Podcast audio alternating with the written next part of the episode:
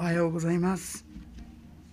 今日はフレンドシップサンデーということでですね私たちの基本的なこのことを分かりやすくお話しさせていただきたいと思っているんですが今日はタイトルを「救われるためには」というですね そういうちょっとタイトルにさせていただきました。私たちが本当の意味で救われるためには何が必要なのかということなんですね。まあ皆さんあのユダという人のことを覚えてらっしゃると思うんですけども十二弟子として選ばれてイエス様と共に3年半一緒に生活をしながらイエス・キリストにある救いというものを経験することができなかったわけですよね。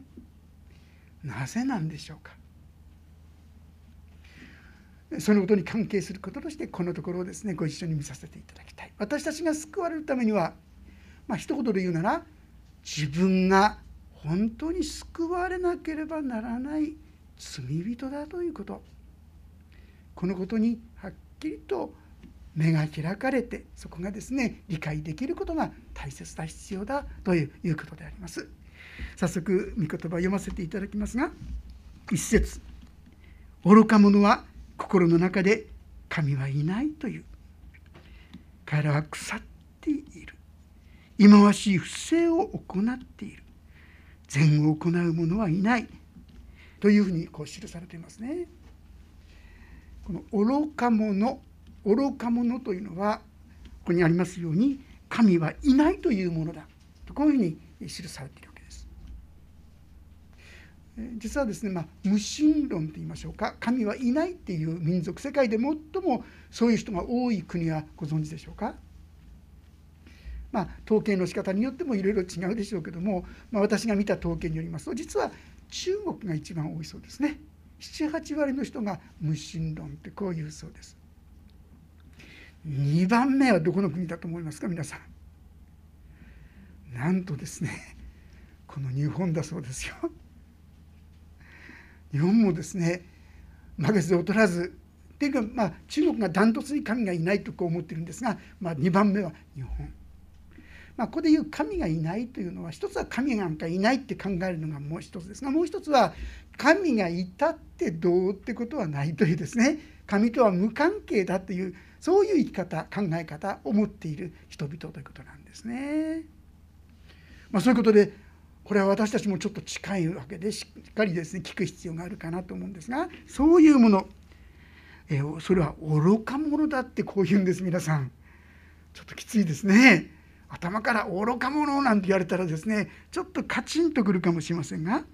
実はこの愚か者というのは聖書では神がいないというそういうものだ私たちがもし神を否定するなら無視するなら私たちはどうなるかって言いますとね自然発生的にそれは私たちが自分が神になるんですよね。そして結果として私たちはよからぬことを思い考え行うようになってしまう、まあ、ここにありますように彼らは、えー、腐ってるって言うんです、えー、そこまで言うかって言いたくなるようですがエレミア書という中にははっきり「芯まで腐ってる」と書いてありますよ。皆さん私たちはですねもし神を認めないとするなら私の心は芯まで腐って世界大戦というのが大きな世界大戦第一次世界大戦第二次世界大戦とありましたね。この期間を通して世界中で最も多く殺された国はどこだと思いますか？人々がいる国はどこだと思いますか？実はこう戦争の当事者国である例えば日本とかドイツとかイタリアあるいはフランスイギリスあるいはアメリカとかですねこういう国じゃないんですよ。実は最も多かったのはソビエトソ連ですね。共産主義唯物論と言います神を否定したこの国であのスターリンの粛清っていうのを聞いたことありますか？スターリンによって殺された人たちがですね約7,000万。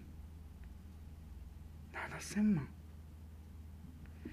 あるいはですね日本がよくですね中国でうんぬんって言うんですが第2番中国人がわゆる毛沢東率いるその中国軍によってですね殺された人は大体6,000万って言われてますよ。自分たちの考えを通すためには平気で人の命もどんどん奪ってしまうこれが人間が考える知恵なんですね。そして自分の正当化をするまあ私もですねあのちょっとだけそういうにこうかじる特に学生運動のとかそういうの関わってたんですが見ていると最初は純粋な気持ちでやるやり始めたにしても途中から絶対におかしくなっちゃうんですね。お互いにそのようにして裁き合っていや殺し合うというようなことが日本でもありましたでしょいろんな浅間山荘事件とかですねありましたけども人間が考えることはどんなに良かれ良かれと思ってもそうなってしまう。今ですね、え、そのようなことがあの北朝鮮の中では皆さん今でも起こってるでしょ。金正恩に逆らったらですねちょっとしたことだけでももうたちまち粛清されてしまう。こんな世界が今でも残っている。それは神を認めない世界ですよ。神を認めない時に人間は自分が神になりそしてその自分が正しいことを思うやる結果としてそれは腐ったものになっていくいろんな素晴らしいことを言ったりやったりする人もいるんですが正直ましてそういう方が長い目で見ていくとですね最初はすごく素晴らしい志とそういうのでやってるんですがだんだんだんだん変質してって最終的には「えー」とか「あれ?」っていうようなですねそういうことになっていることが非常に多い。これが人間のやること考えることなすことなんですよね。私たちに必要なのはああ愚か者は心の中で神はいない私の生き方が人生がおかしくなってしまうこれは神を認めないそういうところから始まるんだな神を恐れる心がなかったら人間何でもできちゃうんですよね今言ったように権力があれば平気で人を殺すこともですね何とも思わないまでになってしまういやそれは特別な人でしょうって皆さんはそう思いますか？なことないんですよ。これは他でもない私たち自身のことも言っているんです。こんなひどいことはしないでしょう。一人の方がいましたその方は心の中にある人に対する恨み憎しみというものをですねこうしっかり握ってたんですよ。聖書で何て言ってますか？人を憎む者は人殺しです人殺しは特別な人じゃないんですよ人を憎んでる人ははっきり言うなら人殺しでもあるということなんですよ。その人はとてもですね温厚な優しい人でした。そして、まあ、借金があったんだけどもその人と連れてある人のとこに行ってその交渉をしてくれないかと言ってですねその人がそのとこに行ったそうですが見た目にとても温厚な優しい人だったんですが実彼も一つの一人の人のことをこの憎しみをずっと抱いてた。でなんと彼が交渉に行った相手がその人だったんですね。するとどうしたことでしょう？彼はそこでですねおかしくなっちゃったと言いましょうか？気が転倒したと言いましょうか？気が付いたらこの友をですね助けようとしたんじゃなくて自分自身がその人を殺めてしまったんですよ。温厚と言われた優しいと言われたその人がです私たちの心の中にはそのような醜いものが潜んでいるってことなんですよ。で大切なのはこのことを私たちが本当に知っているってことが大事なんです。聖書の中では義人はいない一人もいない。ロマ書の3章っていうのが書いてありますけどね。私たちはみんな罪人。殺人をしたりこのひどいことをする人だけが特別なのかいやいやいつだって私たちの中にはそういうことを知る実は素質があるんですね。でこのことを素直に正直に認めるならば私たちはそういうところから解放されていくんですよ。ヨハネの第一の手紙一章九節のことを覚えてますか？もし私たちが自分の罪を言い表すなら神は真実で正しい方ですからそのような罪から罪を許し全ての悪から私たちを清めてくださいます。自分がそういうものだ。この言い表すって言葉は別の言い方すと認めるってことなんですよ。同一ですというホモロゲーって言葉なんですがその通りであるというってことなんです。ああその通り私は人を憎む者心には人を殺すような醜いものが潜んでいるんです。ああ私は本当にことがあれば妬みをこれによって恨みの心で裁きの心でどんなことをするかわからない存在です。そう正直に認めていくことが大切なんですね。自分は違うとおごり高ぶると言いましょうか。客観視しすぎてしまう危険性もある。もし皆さんの周りにですねそういうよくありますよね。そういう人を殺した人がそばにいるっていうのが怖がって何が起きるか分かんないって思うかもしれませんがはっきり言いましたら皆さんのすぐそばにそのような危険を持っている人がいるんですよ。どこかっていうのはここですよ。自分だっていつ何をするか分かんないそういう危険なものを持っているのが私だと知っている認めるものが幸いなんです。そのことに気が付かないと私たちはもしかしたらそのようなとんでもない生き方をしてしまう危険性があるかもしれないとこういうことなんですよね。えー、イエス様と共に歩んだ先ほど言いましたユダはなぜあのようなことになってしまったんでしょうね。彼はイエス様をある意味で慕ってたと思いますよ。素晴らしいリーダーだと思ってそして従っていこうとしたんだと思います。ただ罪からの救いにしたというふうには思わなかった。リーダーとしてね自分がついていくべき人として思ってたでも自分の罪を認める云々ということは彼はできなかったんではないかなとそう思いますね。結局それゆえにイエス様を自らこんなやつになんか従っていくもんかって言って自らこのキリストを切り捨ててしまったわけですよね。これを金で銀30枚で売ってしまった自分が本当にイエス・キリストによる救いが必要な人間だということを知ることがなかったからであろうと思いますさあそういうわけで私たちに必要なのはああ私の中にももし神を認めないなら神と共に歩まないならそういう危険が潜んでいるんだな。自分がそのように告白し続けていかなければ私たちもそういったものに支配されてしまうことがあるかもしれない。彼らは腐っている。本当にあんまり考えないかもしれませんが私たちですね本当にいろんな問題に取り囲まれてしまうとですねとんでもないことを考えたり思ったりするんじゃないでしょうかね。まあ、あの何にもない自分の心は平安だと思う時はあまり問題がない時っていうんでしょうか。そういう時。よく泥水をですねコップに入れとくと時間が経つとどうなっていきますか。月しかその泥はみんな下に沈んで水自体はとても澄んだ水になってきるでしょ。きれいだと思ってしまう。時々私たちもこういう騙しを受けてですね自分もそんなに悪い人間じゃないなんてこうお気楽に考えてしまう危険性があるんですが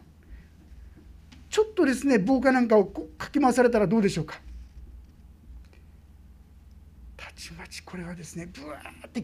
汚い状況が出てきますよ。こんなに汚かったんだ。自分の中にそういう醜いものが本当にあったんだなということを知っていく知らされていくってことが大切なんです。そうする時に先ほど言いましたように自分の罪を言い表すああ私には本当に妬む心人が何かうまく言えば何のやつはもうちょっと苦しい目にあった方がいいんだとかですねひどいことを思ったり考えたりするわけですよ。皆さん皆さんの心の中に思い描いた感情やそういったものをですね映像にパッと映し出されたらどう思いますか？特に人がいい目を受けて自分がちょっと苦しい時なんか自分の中にはですねいろんな醜い心がですね 出てきてもう映像の中ではもしかしたらそういう人を殺めてるかもしれないと思いませんか？私たちの中にはそういう醜いものがあるだから救われないんじゃないんです。だからイエス・キリストがこの世に来てくださったんです。だから救いの道が開かれたんです。でもそのためにはああ私には本当にその救いが必要だ。ああ私のためにイエス・キリストは十字架にかかってくださったんだ。このことを本当に受け取ることができるようになります。そこに真の救いが表されるとこういうわけであります。さてそして彼らはですね忌まわしい不正を行っているって言うんです。ごまかしやですねそういったことがある。よく私がですねいろんなミスをしてしまう時に頭の中でですねどうやったらこれをいかにしてですね 何てううまく立ち振る舞うかあんまり怒られないで済むかそういうことをバーって考えたりしませんか？神様をですねもうそんな時は外しちゃってるんですよ。神様なんか関係なく自分で何とかして自分を守ろうというですねそういう。でその時には結構醜い考えやそういったものが心の中にうごめいてんじゃないかと思うんですが素直にまずは本当に申し訳ありませんでしたって言えたら随分と変わるのにそういう代わりにああだこうだああだこうだと言い訳して弁解してですね自分を何とかして守ろうとするこれは神を認めない神を受け入れない時にそういう状況が現れてくるってこういうことなんですね。まあ、ある本に書いてあったんですがその人はですね教会では教会の校長先生なんかしてとても頑張って活躍してたんですがその人の姿をこう仕事の時に見た人がいたんです教会の人が。でそう言われたのは「なんとかさんは教会の時の姿と随分違うんですね」ってこう言われたんですね。はっとしたっていうんですね。考えてみると仕事の中で神様をお迎えしていることがほとんどなかった。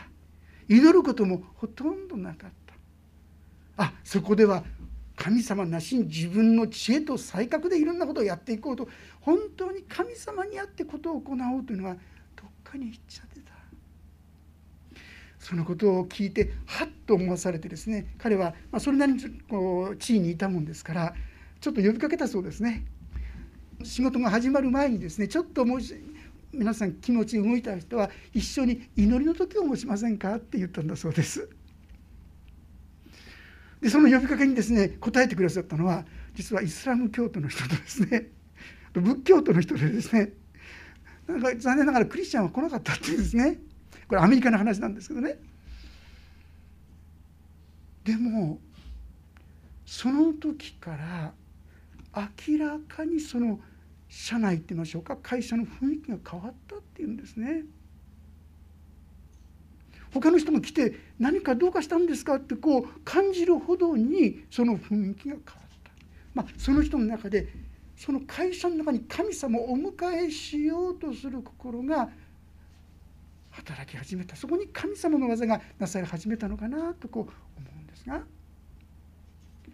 私たちはこの神から離れた生き方そのためにどうもギスギスした許せない愛とは全く裏腹なそんな世界でしかなかなか生きることができないかなと思う。そうではなくてそこにイエス様をお迎えする。イエス様ここに来てください。私は弱いもんなんです。醜いもんなんです。腐ったものなんです。だからどうかあなたが助けてくださいと申し上げ始める時にそこに違う命が流れ始めるということではないかと思います。そこにはもはや不正ではなくてごめんなさいとかですね優しさや許しが動き始めるのではないか。善を行う者はいない。神や天から人の子らを見下ろされた。悟る者神を求める者がいるかどうかと彼らはことごとく背き去り誰も彼も無用のものとなった。善を行う者はいない。誰一人いない。神様はですね。なんとか神様ご自身を求め神様の恵みの中に生きようとするものを探すんだけどいないっていうんです皆さん。いやここに私がいますよっていう方。でも今時代にその私たちさえもいざという時に神様を締め出しちゃってることが多いと思いませんか？私もですねいつも言いますけどもいろんな今日今朝もそうだったんですが物をなくすことが本当に多いんですけどもその時にすぐに家内に言われるのは「祈った?」って言われるんですね。ちょっとですねあそうだなって素直にこうする時もあるんだけどもいやもうちょっと探してすぐ見つかるだろうってねなかなか神様によってことを行おうというふうにしないんですよね。なんとかして自分の力で自分で何かしよう。問題は私たちがそこに神様をお迎えする。ところがそういう人はいないっていうんです。考えてみると私たちも神様を信じている私たちも実際にの生活の一コマ一コマに本当にイエス様をお迎えしながらやってるかって言いますとねそうじゃないことが多いんじゃないかな。そして神様はある意味で悲しませてるかな。そんなふうに思うわけです。4節不正を行う人たちは知らないのか。彼らは私の民を喰らいながらパンを食べ神を呼ばない。もう平気でですね神を信じるなんていうものを本当にバカにしてですねそれをなぶり物にしようとするほどのひどいことも平気でパンを食らいながらするこのパンを食らいながらっていうのは獲物がですねなんか食うように神を信じる者たちをやり込めようとするその姿になぞらえて語っているとも言われていますがここで大事なのは神を呼ばないってこと。私たちももっとあらゆる場面でこの神を呼ぶということを本当に習慣とさせていただきたいなとそう思うんですね。エレミア書の33章に「私を呼べ」そうすれば私はあなたに答えあなたの理解を超えた。大いなることをあなたに告げようとこう言ってくださってるのになかなか呼ばないで最後の最後どうにもならなくなって初めて神様を呼ぶってことが多くはないでしょうか。私もまさしくその通りですね。私はもっともっと神様を呼ぶ生活これを身につけさせていただけたらなそう思います。もし私たちがこの神を求め神を認めないとどうなるでしょうか？5節。見よ彼らは恐れのないところで大いに恐れた。神があなたに陣を張る者の骨を散らされたのだ。あなたは彼らを恥ずかしめた。神が彼らを捨てられたのだとあるんですが神を認めないとどうなるかって言いますと私たちは恐れる必要のないものを恐れ始めるんですよ。人を恐れると罠にかかる。信玄29章の25節ですがしかし主に信頼する者は守られる。どんな状況の中にあってもあいやいやここに神様はいてくださる。聖書ははっきり恐れるな。私はあなたと共にいる。たじろむな。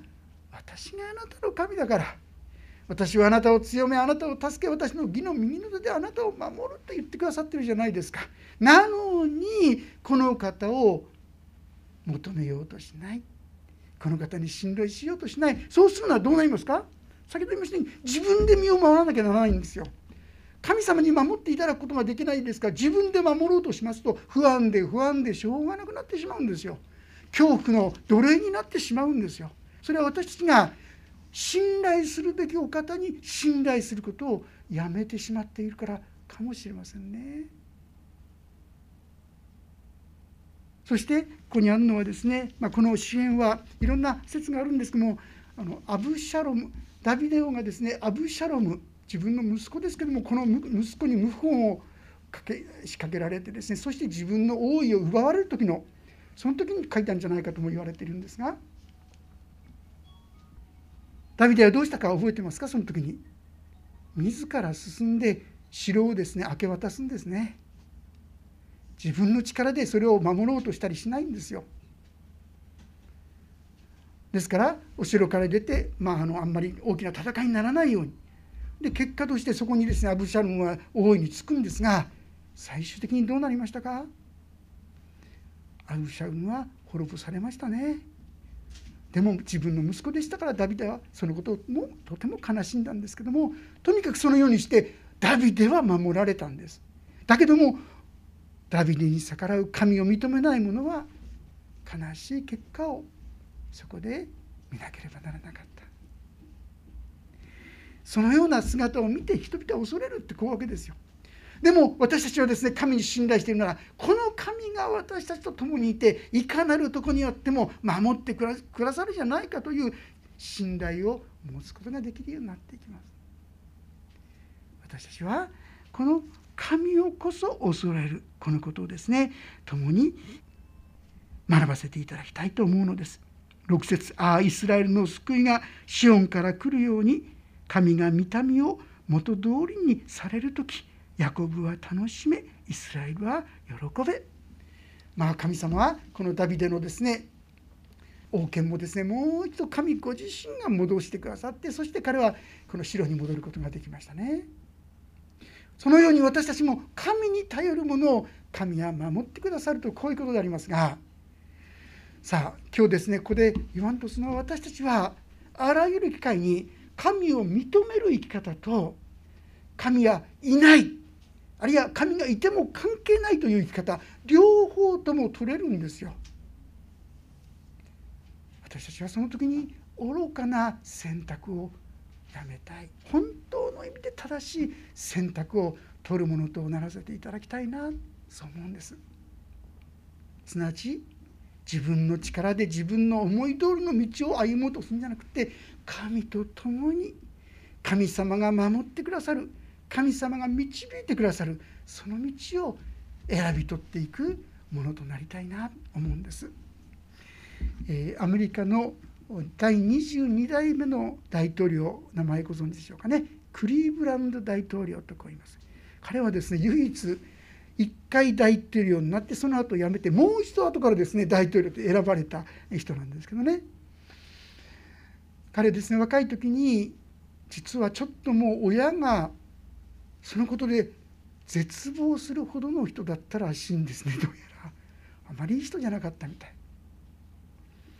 でも彼はある時にその友達と一緒にその日もですね出て行ってその遊び場といいますかあまり良くないとこに行こうとしてた。その時に彼に一つの一つの言葉が目に入ったんです。教会の看板に「罪から来る報酬は死です」という言葉に出会ったんですね。そして彼はその言葉を見た時に自分が今これから歩もうとする道それは死の道だ。と気づかされて彼は「おい今日行くのやめようとやめようじゃないか」で教会の礼拝に行こうなんて誘ったそうですがその友達は何言ってるかバカバカしいっつってですね彼と大喧嘩してこう別れてしまったそうですね。で彼は最初に言ったようにその、まあ、遊びの道というは悪の道といいましょうかそこに進んでいったわけですが彼はその日に教会の礼拝に出席してそして神の言葉に感動してそして悔い改めてクリスチャンになったんですね。そしてそれから神に聞き従っていく道を歩み始めたわけですがそれから何度何年も何年も経って、まあ、今言った2回目の大統領選挙の時に一人の人のこう死刑囚とも聞くしまた裁き定まったとも聞くんですが両方の情報があるんですけどもとにかくそのような厳しい沙汰が下ろされたその日にその囚人に一つのことを裁判長が聞かれたそうです。ところで今日の大統領選挙はどうだったんですか？って。ああのクリブラン大統領がですね選ばれたクリブランド大統領が選ばれたんだよ。って言った時に彼はその場で泣き崩れてそして言ったそうですね。実は彼は俺の友達だったんだってでも彼は教会に行くと言ってその日に教会の方に足を向け俺は自分の好き勝手な道を歩み続けた。結果がこの日方や死刑囚あるいはその罰に捕まる。方や大統領あまりにも極端な例かもしれませんけどもある意味で私たちはいつもいつもそのような決断が迫られてるかなと思います。今この場で神を認める生き方にするのか神なんか関係ないという生き方に行くのか神がいるんだったらここも守ってくださるはずだと。あるいは聖書の御言葉に本当により頼みながら歩む生き方と自分の知恵と力に再確に頼って生きる道。聖書はそのような道は愚かな道だよ。どんなに自分で良かれと思ってても気が付くとそこには腐っている自分。自己中心な醜い自分があるだけ。神様の光を照らされてそれはあんまり嬉しくないかもしれませんけどもああ自分には確かに妬みがあるな恨みがあるな敵対心があるなひどいことを考えたり思ったりしてるなと正直に自分の罪を告白していく道。そこにはいつも新たなる新たなる光が与えられながら光の道を歩むことができる。私はどっちの道を選ぼうとしているでしょうか。願くは共にこの神が祝福され喜ばれる道を共に選び取っていけたらと思います。お祈りをいたします。天のお父様私たちは残念ながら今罪人としてこの世を過ごしています。どんなに頑張ってもその悪い習慣や悪い考え方や不安や恐れから解放されることがありません。それはでもいつも自分で自分でと自分が中心になってるからです。どうか神様私の心に入ってください。そして私の心の王座に住んでくださって神様にある考え方神様にある愛と力をいただくことができますように。主よ気が付いてみればああそこに慰めがそこに励ましがあるとどうかお一人一人が体験し味わっていきなさることができるように導いてください。恐れることなく感謝を持って捧げる祈りと願いによってあなた方の願い事を神に知っていただきなさいと。そうすれば人の全ての考えに勝る神の平安があなた方の心をキリストイエスにあって守ってくださいますとあなたは語ってくださいました。どうか正直に神様の前に自分の愚かさも醜さも申し上げることができてそこにある許しと愛を味わいなさることができますように。そしてそこから来る神の恵みを味わいながらこの世の生涯を歩むことができるように導いてください。